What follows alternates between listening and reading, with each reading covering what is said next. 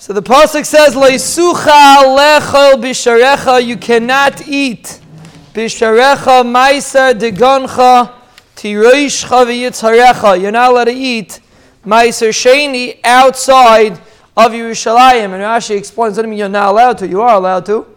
You just, you, it's also to." So what does it mean loisuchal?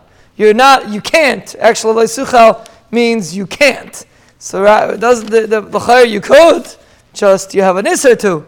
So why is the Torah saying loy suchal? That's that's what Rashi explains. Rashi says loy suchal lecha. Rashi says the Torah is coming to teach you. He brings from maybe Shuman Karcha Chazal that really you could, but you're not allowed to. And the Torah sometimes says in a lav that even though you could, really technically you could, but because halachically you can't, so therefore the Torah says loisuchal. So the question is, why does the Torah say loisuchal if you technically could? And if and if that concept applies to every mitzvah, so then the Torah should use that concept by every mitzvah.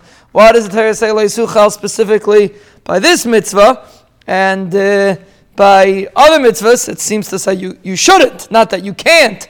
Why is the Torah stressing over here loisuchal? So the Torah is teaching us a very important lesson how a person should make sure that he does the right thing. Because over here you have Meiser Sheni. Meiser Sheni is Kaddish.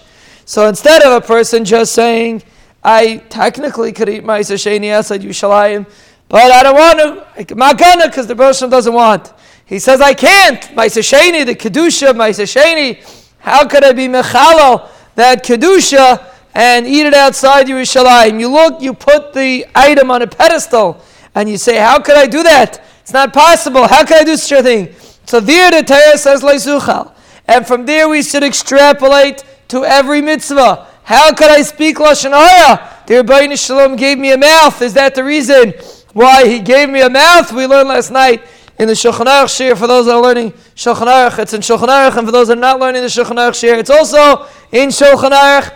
And the halacha in Shulchan Aruch is that a person has to wash out his mouth, should wash out his mouth in the morning, because he has ririm in his mouth when he gets up. So a person should make sure, for sure, we spoke out, that he doesn't have other kind of ririm, other kinds of disgusting things in his mouth. You can't talk to the Rebbeinu Shalom if you're mitami your mouth. But that's how a person should look at Lashon Hara, at Nivel Peh, at other Averis. How could you use your eyes? The Rebbeinu Shalom gave you eyes. How could you use it to look at the wrong things? And the list goes on. That is the way a person approaches mitzvahs.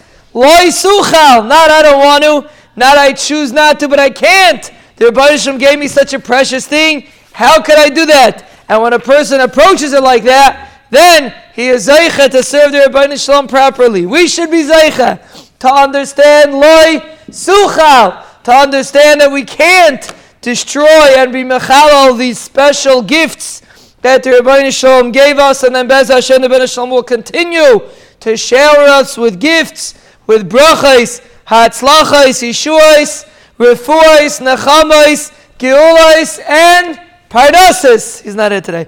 Lanu, ulachal degalenu, ulachal mishpachtenu, ulachal Yisrael, Amen.